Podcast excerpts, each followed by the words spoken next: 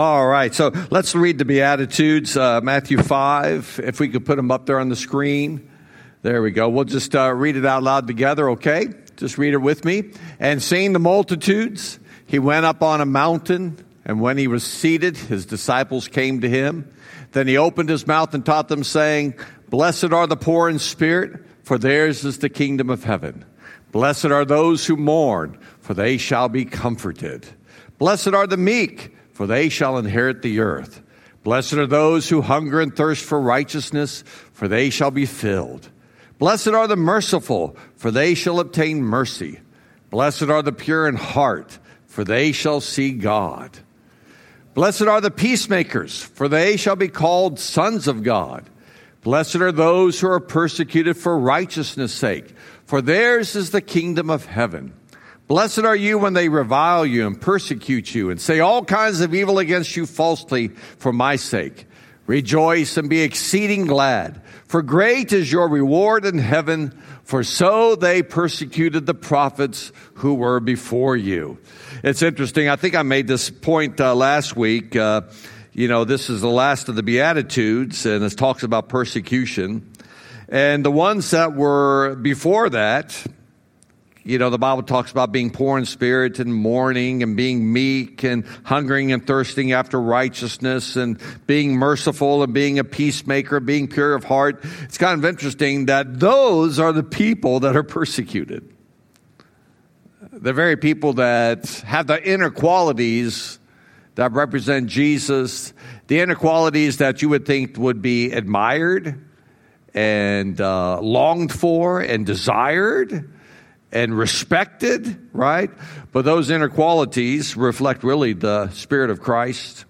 And of course, we know that they hated Jesus. The world did. And so the Bible promises persecution, doesn't it? Let me just read to you a couple scriptures. If you were of the world meaning you're not saved, you're not a believer, you're dead in your trespasses and sins, you are walk according to the prince of power, the spirit of disobedience, the enemy, the devil, right? If you are of the world would love its own, yet because you are not of the world, but I chose you out of the world, therefore the world hates you. Remember the word that I said to you, a servant is not greater than his master. If they persecuted me, they will also persecute you. If they kept my word, they will keep yours also. Now, this is John 15, so he's talking to his disciples there that were going to be given the Great Commission to preach the gospel. But he said that they will persecute us because they persecuted him. So if you are of the world, that means you're of the world's kingdom, you share the world's values, you share the world's heart for things, you have the same spirit, the same attitude, you embrace the morals, the values of the world. And, of course, the world will admire you and applaud you, right? Another one is in Mark chapter 10. So Jesus answered and said, Assuredly I say to you, there is no one who has left houses or brothers or sisters or fathers or mother or wife or children or lands for my sake and the gospel's, who shall not receive 100-fold now in this time, houses and brothers and sisters and mothers and children and lands, with persecutions.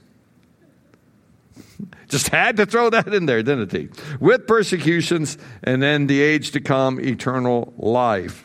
And so Jesus promises us great blessing, that if we would forsake all and follow him, that he will more than make it up to us, right? That's what this is all about. We'll receive 100-fold in this time and in the age to come, eternal life, brothers and sisters and mothers. In other words, we give up a lot for Jesus, but he more than blesses us, 100-fold blessing, right?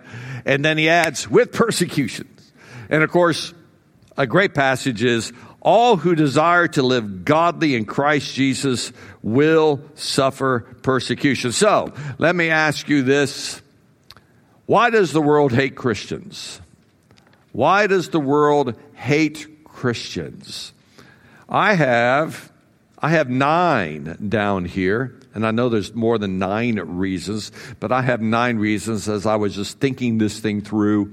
9 good reasons why the world, when I say the world, I'm not talking about the world of creation, the trees and the birds. I'm talking about the world system, the people that are not saved, that walk according to the course of this world, according to the prince and power of the air, the spirit that is working in them, the world that is anti-God, all right? That mindset of the world. So the world filled with unbelieving people. Why does the world hate Christians? Let's see if we can get some good answers here. Why do you think, Trina? Because the world loves sin, and they hate Christians because? We love his righteousness. Because we love righteousness, right? We have turned from sin, and we forsake sin, and sin is exceedingly wicked to us. We don't want it anymore. That's good. Very good. Why else does the world hate Christians? Yes. Because they are afraid. They don't know who Jesus was about the loving Jesus. They don't know who Jesus is, so they're afraid. Say, I hate it, but then the truth is they're afraid. In the inside, they're afraid of what it was coming, what I do. They don't know Jesus. On the inside, there's fears there. There's fear there that motivates them. Very good. Doug? Because we have the light of Jesus in us and they love darkness more. So we have light within us, the light of the Word or the light of the Spirit, right? And they love darkness, which darkness would be sin, right? Sin, yes. Because they feel convicted. They feel convicted. So they hate us because they feel convicted? What'd you say? It's a spiritual battle. They hate us because we belong to Jesus. Yes, and if it's a spiritual battle, and they might hate us because really the spirit, the evil spirit, provokes them to hate us, right? Right? Very good. Yes. Because we have favor of God on our lives, and they hate that. The blessing of the Lord, right? Very good, very good. Yes? Because they're spiritually dead. They are spiritually dead, so they hate us because we have life, and they don't. Let me read to you what I have. There's a lot of the same things. The world hates Christians because we are little Christs. In other words, we represent the Lord to them because we're a savor of death, the Bible says. Not a savor of life, but a savor of death. Well, a savor of smell. We smell. In other words, they get around us. Somebody mentioned conviction. They feel conviction. They get around us, and we talk about the Lord. We live a different lifestyle. We have different values. We're on our way to heaven. And they get convicted. They feel judged or condemned. Does that make sense? Yeah.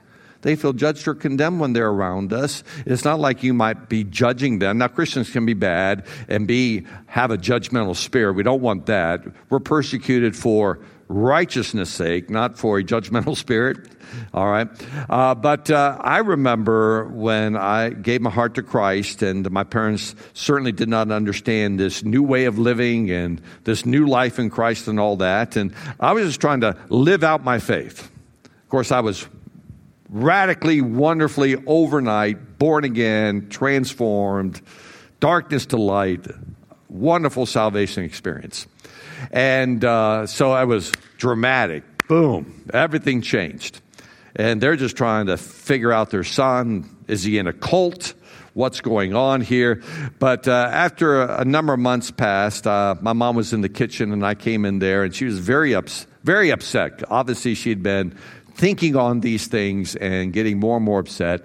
And she just confronted me, and she says, I just feel like you are judging everything I do, and everything I do is wrong in your eyes. Now, I'm just trying to live for the Lord and survive in that in the atmosphere that I was in, which was, you know, just antagonistic. It was very challenging. And I wasn't saying, this is wrong, this is wrong. I don't feel like I was giving them the evil eye or anything. But she got that off of me. She felt that way around me. And perhaps it's because I was a savor of death in that sense. She smelled, you know, the scent I gave off was a scent of love for God. And rather than rejoicing in that, she felt condemned or convicted or under judgment. So I have that. I think the world hates us because we love righteousness and godliness, because we're indwelt by the Holy Spirit, because we're salt and light in the world, because we're on a mission to convert them. All right? And what's their message? If you don't get saved, you're going to... I mean, well, that's not a great message. I mean, it is, but you can see why they would... We have this mission to convert them. We preach a gospel that speaks judgment to come and accountability, right? Everyone shall give account. Years ago, I was asked to do a funeral, and the family had come to our church just briefly. When I say briefly, maybe for a year. Very dark family, lots of issues in the family. And their daughter ended up going into prostitution, and she was found dead of a drug overdose in Pontiac.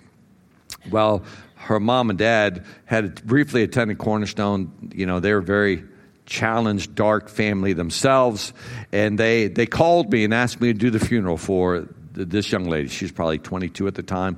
And I'd remembered her a number of years earlier, just being a young teenager.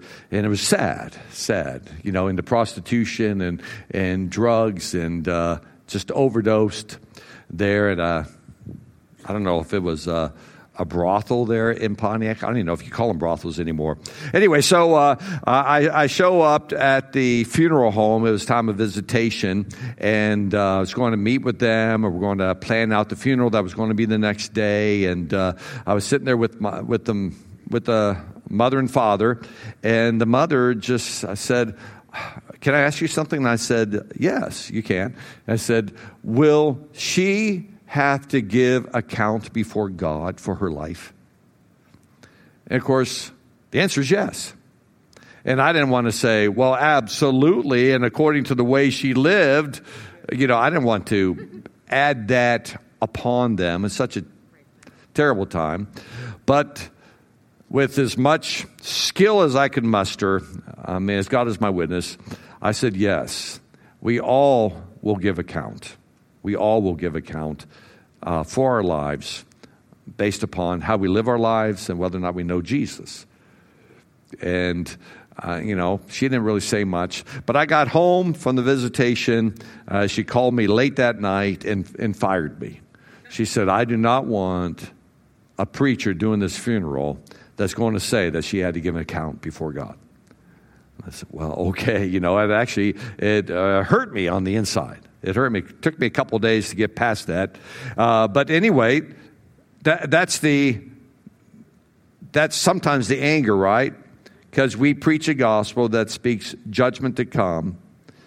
We also, the world hates us, I have this down, because we believe in the exclusive claims of Jesus.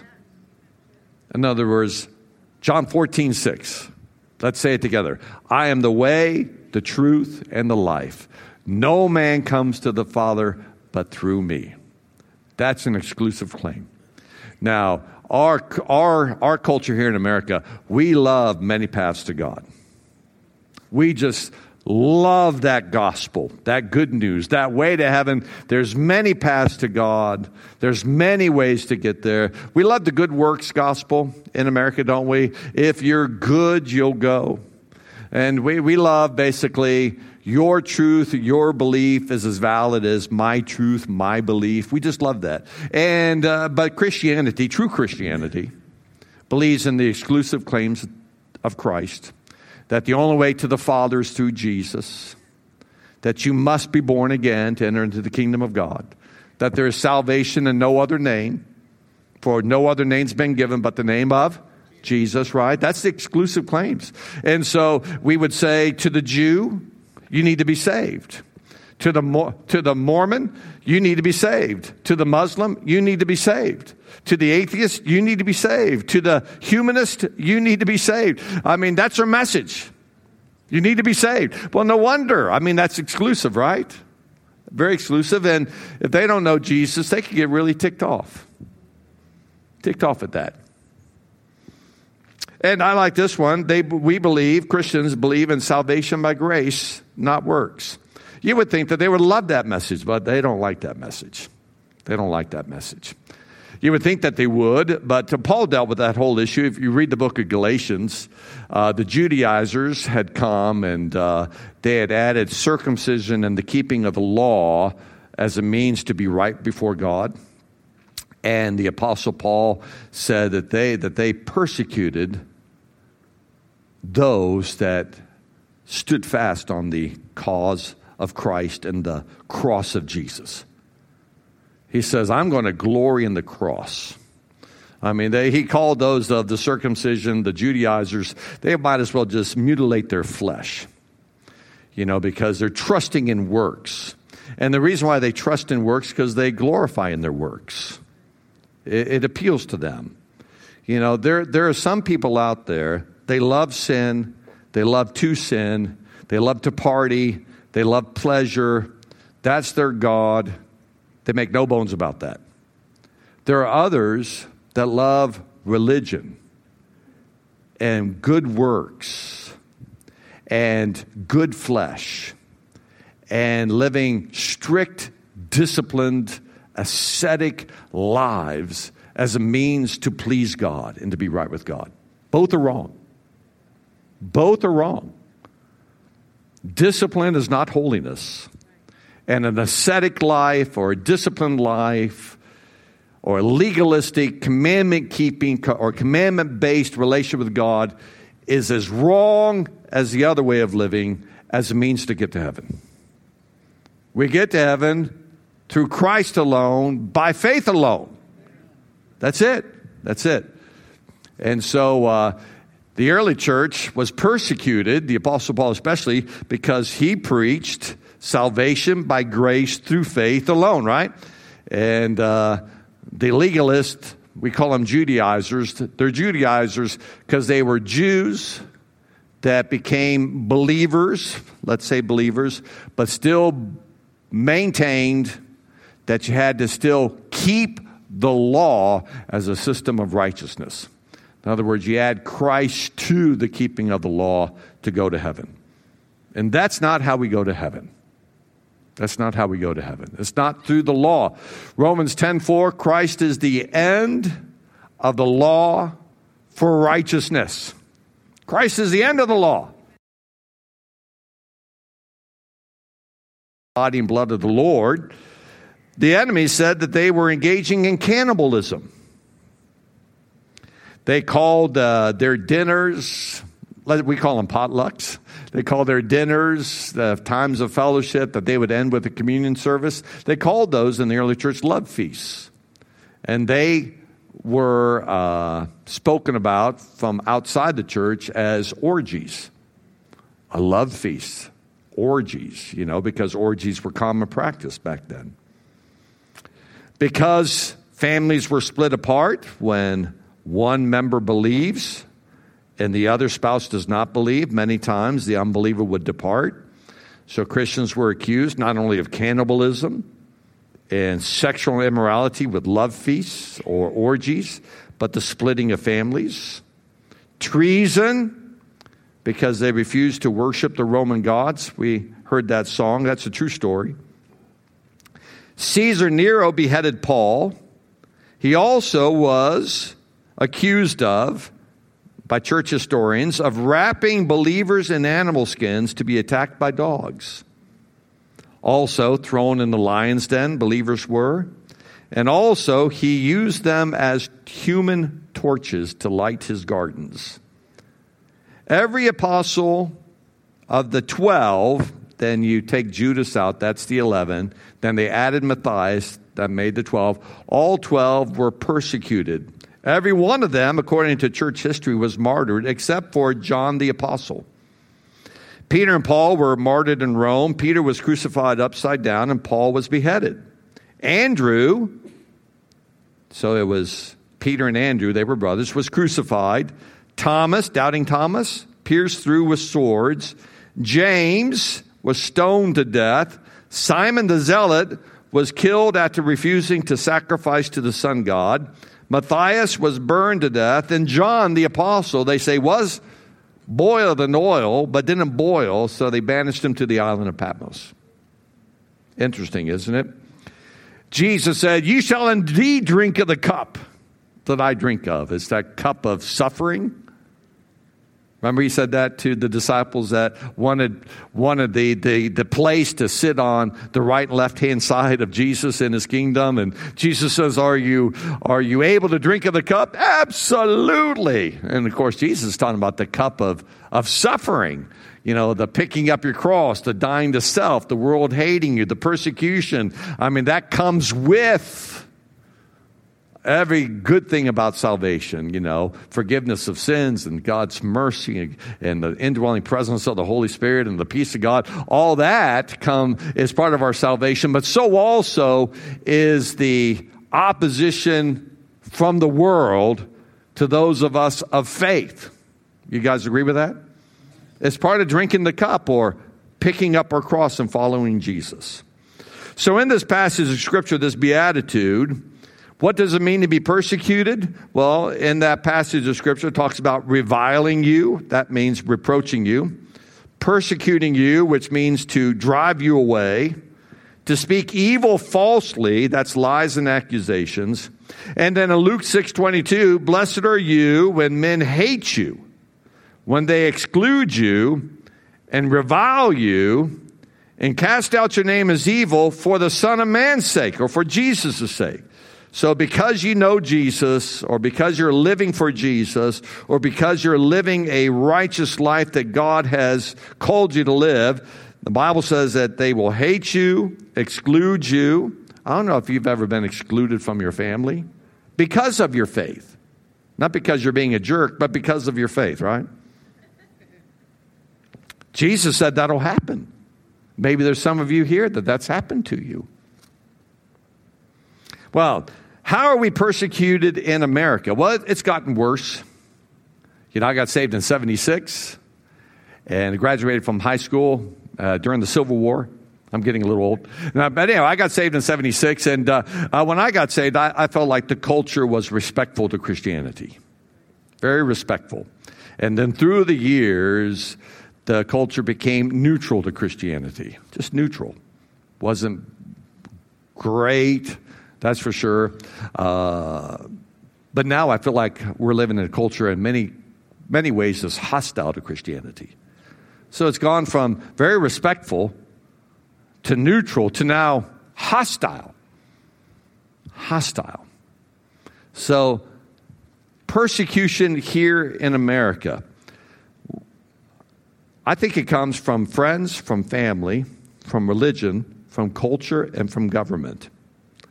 And when I get down to culture and government, I want you to come up with ways that the culture persecutes Christians, the culture that's presently America persecutes Christians, and think about how government, the United States government or the state government, persecutes Christians. But first, friends, listen what it says in 1 Peter 4. You have had enough in the past of the evil things that godless people enjoy. You've had enough. Their immorality and lust, their feasting and drunkenness and wild parties and their terrible worship of idols. Of course, your former friends are surprised when you no longer plunge into the flood of wild and destructive things they do. So they slander you. Now, I don't know if that is your testimony. I have that testimony because I was saved as a teenager, my last year in high school. And the friends I had before I met Jesus, we did the parties, we did the concerts, we did the drugs, we did all that stuff, and We wanted to do that. We encouraged each other in doing that. We had fun in doing that. And then all of a sudden, I get saved. I get saved, and two things happen. I didn't want to run with them anymore, and they didn't want to run with me anymore. Immediately happened. Just like that. Anybody else have that testimony that happened to you? Just raise your hand if that happened to you. Yes, it does happen. And it's right there in the Bible. It says that very thing can happen. And how about family? Listen what it says in Matthew 10. Don't imagine that I came to bring peace to the earth. I came not to bring peace, but a sword. I have come to set a man against his father, a daughter against her mother, and a daughter-in-law against her mother-in-law. Your enemies will be right in your own household. Say what?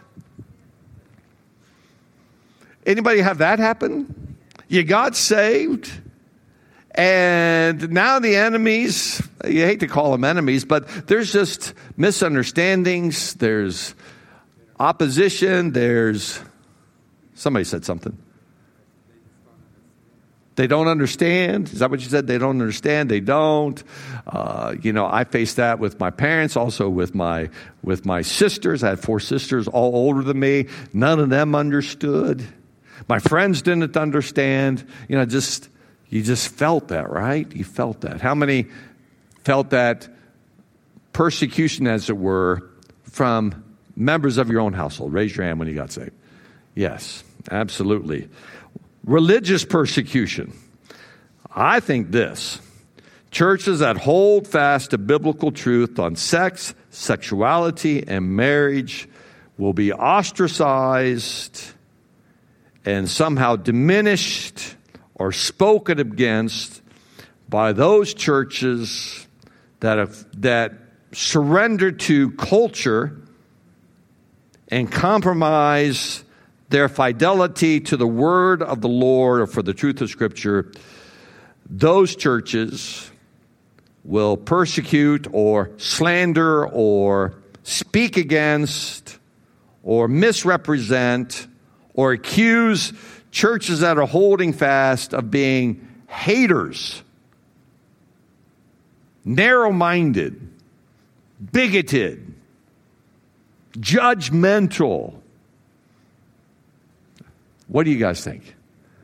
I think that is happening, but I think it's going to pick up some steam. Do you guys think so? So what? I'm a firm believer. I'm a Bible man, a word man. We got to hold fast the word and the truth of God's word. And culture might be saying this and preaching that and believing this. And the values of culture are constantly changing, but the word of the Lord stands forever, right? And so that's where we need to stand. And so let's say in 1985, I started pastoring Cornerstone, and here I stood. And the culture was respectful. And here I stood, and the culture of America was respectful to religion and to Bible-believing Christians. And so here I stood. Well, a number of years went by, and on and on it went. And in the 2000s, here I stood. And now culture is over here, and it's more neutral. And I felt more of a distance, less of respect, between where I was standing, where culture was. You saw it in politics. You saw it in government. You saw it in school or education. You saw it in Hollywood, in these various areas, right? The cultural mountains there. And then, I'm still standing here. And now it's 2023, and I'm still standing here. When I say standing here, standing on the Word, believing what the Word says, not changing because culture has shifted, just standing right here. And the culture has gone neutral, and now it's moved to antagonistic. It's way over here. And I feel like I've not moved from where I was. But boy, is there a great distance now. Like darkness. Darkness. And then churches. You know, I would say, you know, what is Cornerstone? Well, you know, we would be considered an evangelical church, a charismatic church, a Bible-believing church, right? That's what how I would frame us. Well, people or churches that used to like be here with me, many of them, because of cultural winds, in order to be relevant perhaps, or in order to be accommodating, have just moved this way. Some of these churches or men of God, I have felt real distance from. But I feel like I'm still here. I feel like they've shifted. They've become more accommodating and more compromising. Stay there? Over here? Bob, you want me over here? Well, I plan on staying here, and I want you to stay here, right? We all need to stay here. And the more culture goes that way, the more distance you feel. But the thing is not to move towards them so that they don't think so bad about you. I mean, I think that is disaster. I think stay here and stand on the truth and share with them the love of God and the good news of the gospel. Because the darker it gets, the brighter the gospel is going to shine. And there will be people that will be wonderfully drawn to it. Because, man, the darkness can be great. And when there's great darkness, there's great sorrow and great pain and great sin and consequences of sin. And people will say, man, this isn't working. Who can deliver me from this perverse world? And then there'll be the people of God that are holding forth the light of God's word. We could be like a city set on a hill, shining the light of the gospel of Jesus Christ. Say, over here, here we are. We have not moved. Because I believe that the word of God is relevant to every single culture. If Jesus told them to preach the gospel in the first century, that was pagan Rome, influenced by the Grecian values, because Rome conquered Greece, and those Grecian values was very immoral. Rome was very pagan, and in the midst of all that paganism and immorality and idolatry and sexual uncleanness and it's just horrible. It's worse than what we're facing. They told God, Jesus told them to preach the gospel. Well, if that culture needed the gospel preached, and it was relevant for that wicked culture, it certainly is relevant for the culture we're in. We haven't gotten more sophisticated in America, that we've moved past the teachings of the word and the commands of Scripture and the message of the cross. Americans, as civilized and as educated as we think we are, we need Jesus as much as any culture ever has. He's still the answer. Amen? Jesus is still the answer. All right. I told you to think about cultural ways. Acts 2:40, be saved from this perverse generation. All right? We need to be saved from this perverse generation. Our generation, our culture is perverse or wicked or twisted. They call light darkness, right? They call bittersweet. Everything's upside down, it seems like, in America. Culture. Think about culture. How is culture rejecting or persecuting believers? Culture in America. Anybody have any examples? Excuse me? They're by compromising the truth. That's true. Trina? They want to rid the image of God. We were created in the image of God, so they don't speak about God. Like you said in the movies, they don't reference God. They just want to remove God from the public square. It's all about them, like selfies now, elevating individuals. Selfies, individualism. Eliminate the image of God, you said? Okay, very good. Culture. Yes, way back there. The gender issues. And how is the gender issue persecuting us?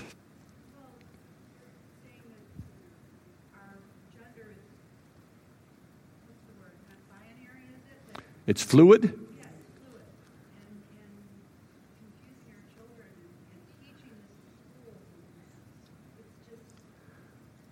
in schools. Okay, so culture. So culture being government, it could be education, it could be media, it could be Hollywood, entertainment, all that kind of represents culture. So our culture in America now says that gender is fluid. And if you're a Christian, you think it's binary, just male and female. That's binary. If you think it's binary, how do they treat you? Excuse me? Cancel. They want to cancel you, or you're not compassionate to those that are on the spectrum. The spectrum, because there's 69 genders now, something like that. It's always changing. There's a whole spectrum of it. And if you don't embrace that, then you're hateful, right? There's something wrong with us because we don't believe that. That's how I feel. I feel like the world says there's something wrong with me. I'm the problem that I don't believe that or embrace that, but I believe that in the beginning God made them male and female. That's what I believe. Why do I believe that? Because that's what the Scripture believes, or that's what the Scripture teaches. And so here I stand. Here I stand, right?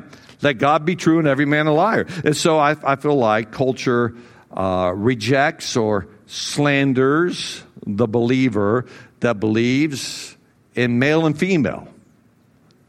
That's what you're saying, right? Yes, absolutely. Yes. Reverse discrimination. Can you explain that? Well, they're discriminating against us because we don't accept all their beliefs. Yeah, well, they're discriminating against us. I just read an article, I think it's in Oregon, that the state adoption agencies now are not allowing Christians to adopt because they don't believe in the LGBTQ agenda, so that they will be unfit as parents, because what if they adopt a child that believes he is a she? Well, that parent needs to give them gender-affirming care, but if it's a Christian, they're not going to give them gender-affirming care. They're going to teach that child, if you're a he, then you need to learn to love the way God made you, accept the way God made you, right? And so they're denying it. They're discriminating against, right? All right, I got some here. Jack Phillips, the baker. You ever hear about this guy out in Colorado?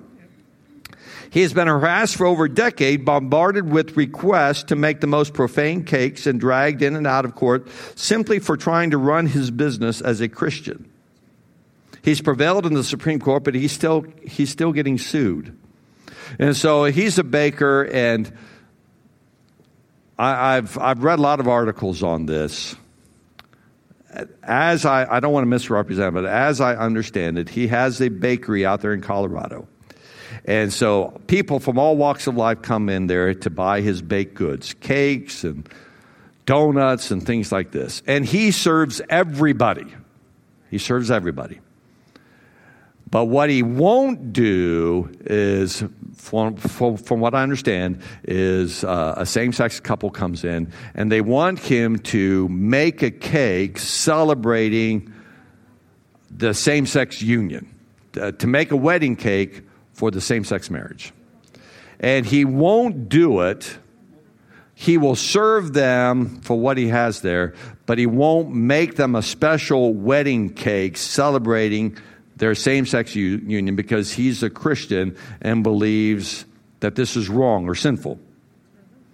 Okay, well, that goes back to the civil rights. So you own a diner, and back in the 50s or 60s, you own a diner, and in walks a black couple. And the diner, they won't serve the black couple because they're black. And so homosexuality, that whole agenda, now equates to the civil rights movement. So that's the argument. So if it was wrong to not serve the black couple, it's wrong not to serve the gay couple. You got that? That's the thinking. So, but the baker there in Colorado will serve the gay couple if he wants to buy what he's already made, the donuts or the cakes or whatever, but he won't make a cake for them celebrating their same-sex wedding. The difference is this.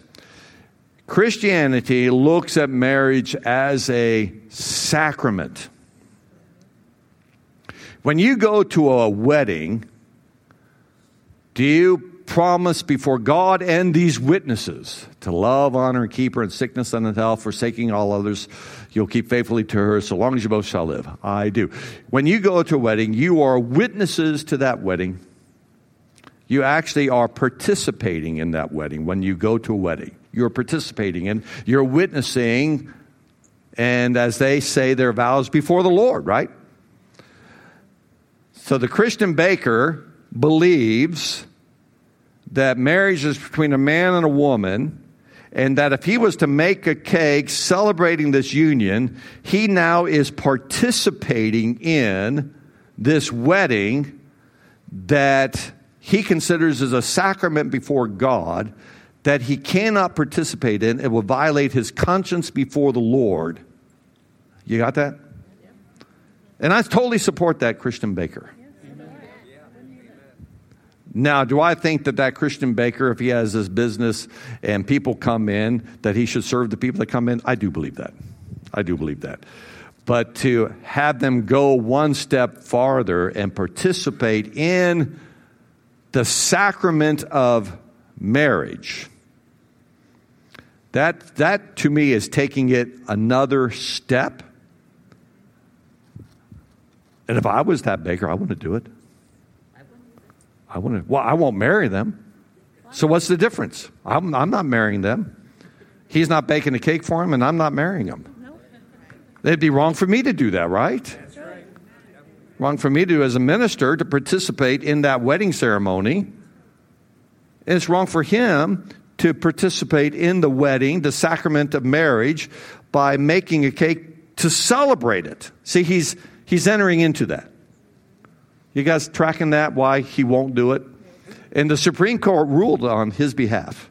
They ruled on his behalf that it would be violating his freedom of religion to participate in this marriage that he considers sinful or wicked. There's another one. Coach Joe Kennedy was fired for exercising his First Amendment right to pray to God in public. It took him almost 7 years to fight to undo this unjust persecution, prevailing only when the Supreme Court ruled that a government entity sought to punish an individual for engaging in a brief, quiet, personal religious observance doubly protected by the free exercise and free speech clause of the First Amendment. The Constitution neither mandates nor tolerates that kind of discrimination. I don't know if you guys are aware of him. He's a football coach, I think, down in Kentucky.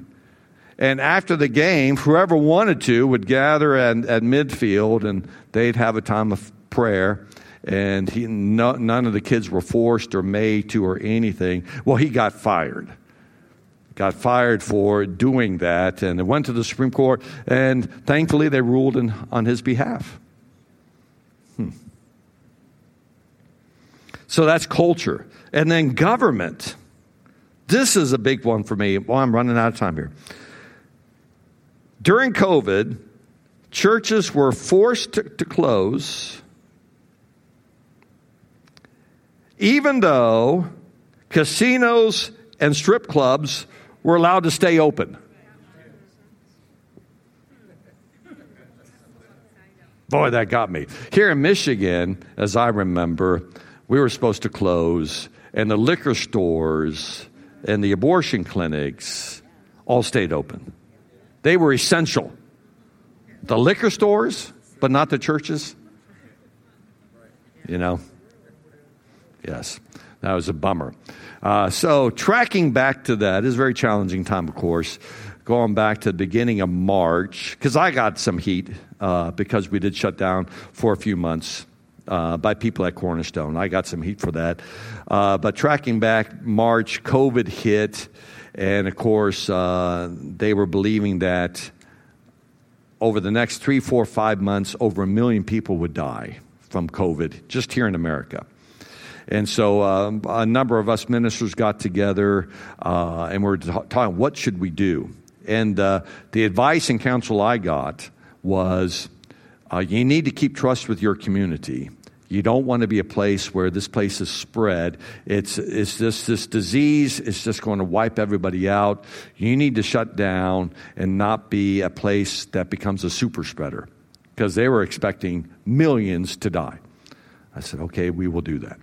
And so March, April, I think May, we started having some parking lot meetings. Then we opened up in June. So over those 2 to 3 months, you know, you got your arms around it some, and then I saw how this was going, and it wasn't nearly the pandemic level that they thought it would be, and then things were allowed to be open, and other things weren't allowed to be open, and finally, I got to the place where I said, you know what, church is, if a liquor store is essential, then a church is essential. So we're opening up, and we opened up before we were supposed to open up, according to Governor Whitmer. And so we planned, we had some parking lot meetings there in May, and then we planned to open up. Our first Sunday was going to be in June. And somehow the sheriff of Oakland County found out that we were opening up. Sheriff Broussard, I think that's his name, of Oakland County.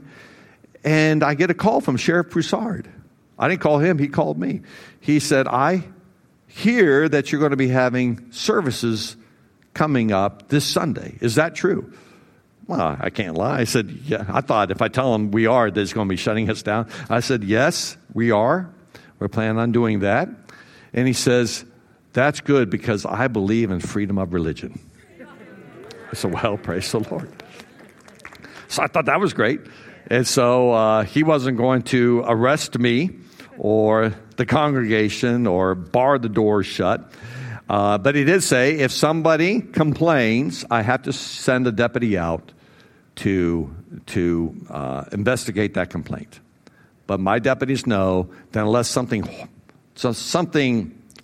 terrible is going on where there's no precautions being taken at all, I want you to know that that deputy will show up and just take a look around, but he's not going to be shutting you down.